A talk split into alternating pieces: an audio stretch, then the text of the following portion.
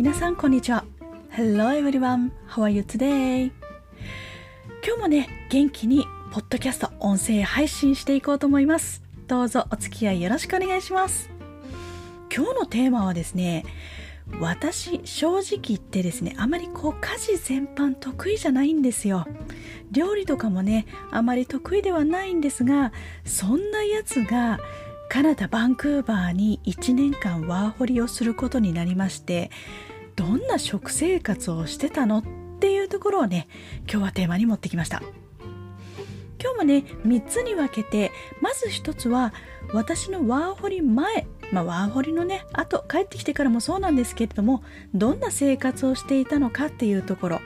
それからですね、えー、ワーホリ中にそんな家事全般できない私がですねワーホリ中に生きていく生活していくというレベルの上でですね学んだ知恵なんかもねお話できればなと思っております。まあ、それからですね、えー、そんなワーホリ中のエピソード私の失敗談とかですね体験談なんかも交えながらお話しできたらなと思っております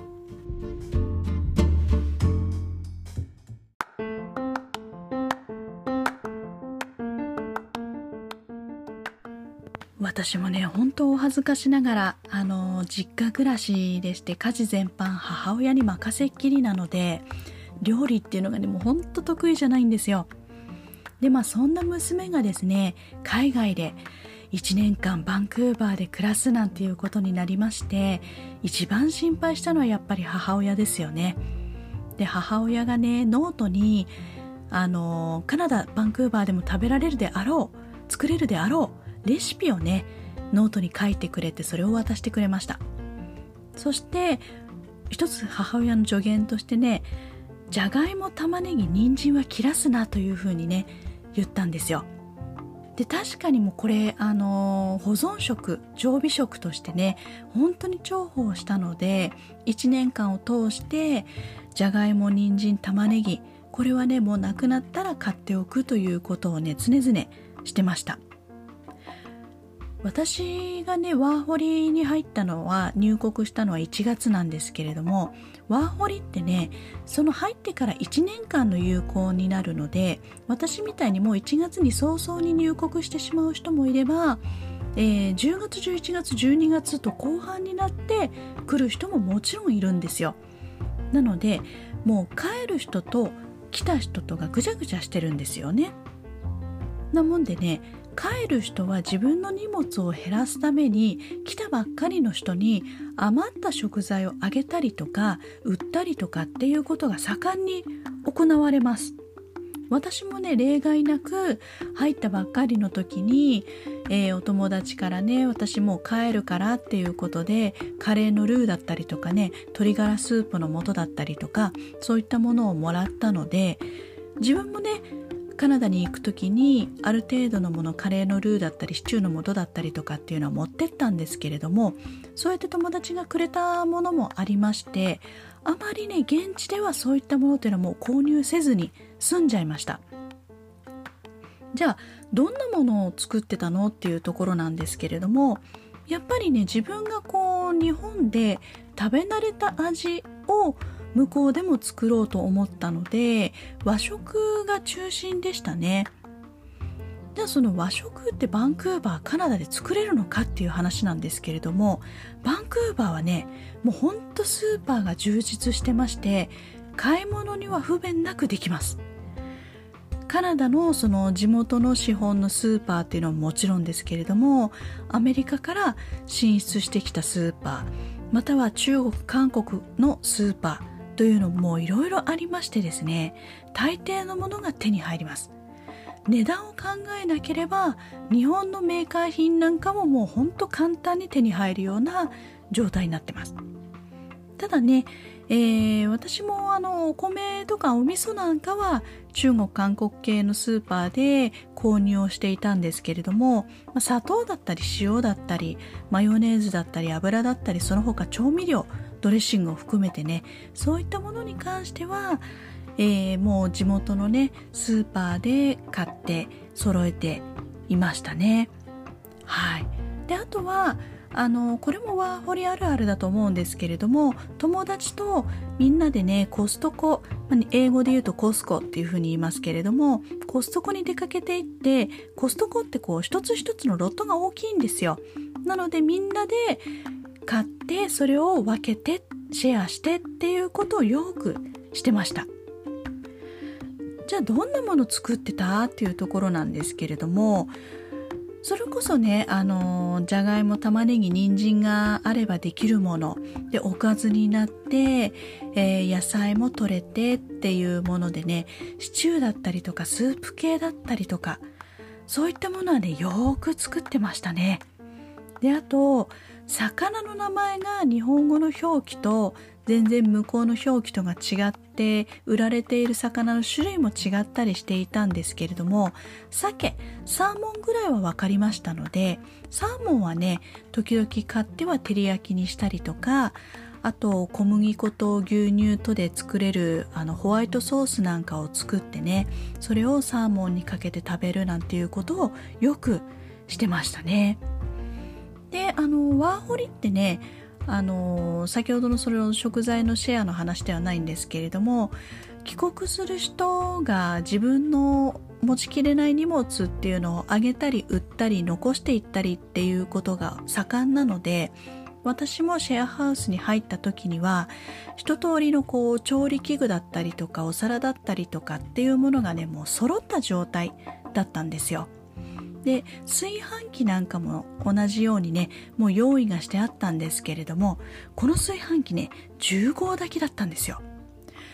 なので最初全然知らないもんで自分の食べる分だけ炊いてみたんですけれどもそこの方にちょこっとね10合炊きのお釜でお米を炊いても焦げるんですよ。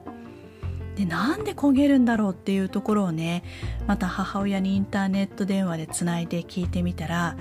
10合炊きのお釜で少量炊くからじゃない？って言われましてそれからねある程度、まあ、1週間10日分ぐらいのご飯を一気に炊いてそれをタッパに詰めたりとかして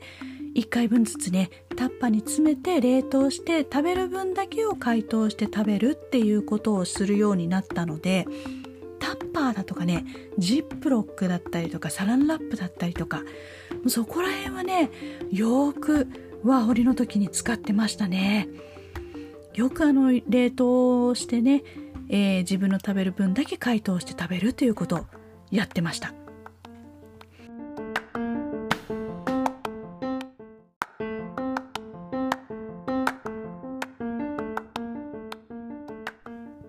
私もねワーホリ中のエピソードいろいろ失敗談とかねあるんですけれども、まあ、そんな生活っていう面でのね、あのー、笑っちゃった話といえばねある時私ねまだ慣れてない時にお米を買いに行ったんですよ韓国系のスーパーにね。であのー、とってもねその時すんごい安いお米があったんです。でこれは安ければいいやと思ってよく見ずにあのーまあ、ライスっていうふうに書いてありましたのでねお米だろうということで買ってきたんですけれどもそれをね買ってきてテーブル上に置いておいたら私あのベースメントっていうところに住んでいて地下の部分に住んでいて上に大家さんがね住まわれてらっしゃったんですけれどもその時たまたま用があって大家さんがトコトコトコっとこう下に降りてきてね私がそのテーブルに置いたお米を見て「マリーこれ何買ったの?」って言われて私はね、ん？と思ってお米買ったんですよねって話をしたら、マリー、これ、スティッキーライスってもち米だよって言われたんです。私ね、安いと思って買ったらそれね、普通のお米じゃなくて、もち米だったんですよ。やっぱりね、安いっていうのはなんかやっぱあるんですよね。そうそうそう。でねまあその時はあの大家さんが「いいわよ私が買い取ってあげる」って言ってくださってあの普通のお米とねもち米とあの交換をねしてくださったんですけれどもそんなこともありましたね。であとは日本で私家に住んでるとですねガスなんですよ火がねコンロが。ところがバンクーバーのお家は電気なんですよね。渦巻き状のねコンロが電気を入れることによってそれが赤く熱せられて、えー、熱を持つというような感じなんですけれども電気のコンロを使ったことがなかったもんでどうもね初めのうちは慣れなくて電気がこう信用できないというかねどれぐらいでお湯が沸くもんなんだろうかどれぐらいでこの鍋が温まるものなんだろうかっていうのがねもうあの心配でというかねずっとこう慣れるまでお湯が沸くまでつきっきりで見てたりとかっていうこともねありましたね。であとはあの日本でね慣れ親しんだ味を作るっていうことで和食中心の生活をしていたものであまりこう現地のカナダの人が何を食べてるかっていうところをあの自分からこう何て言うのかな知ろうとしてなかったんですよね。なので帰国してからね今でこそそれこそこのいう音声配信だったり YouTube だったりとかネットだったりとかいろいろあるじゃないですかそういったところで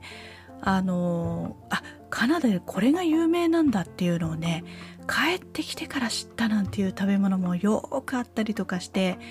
なんでワーホリの時にこれを知ってなかったんだろうっていうのをね後悔したりとかもしましたね。今でこそねそういったものはあのお土産にしたりとかして逆にカナダで食べられなかったものを持って帰ってきて日本で調理して食べてるなんていうこともね時々やったりしてますけれども。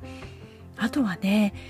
あのそれこそ私料理が得意じゃなかったもんで夕飯何食べようっていうところをすごい考えたりとか悩んだりとかしたことがあったんですけれども日本だとねデパ地下が充実していたりとかスーパーのお惣菜コーナーでお一人様用のおかずがあったりとかしますけれどもあのバンクーバーはね当時あんまりそういったものっていうのがなかったんですよね。なのであの本当ね日本のデパ地下っていうのはねいいなと思ってましたね。あとはそのスーパーの冷凍食品なんかでもやっぱりこ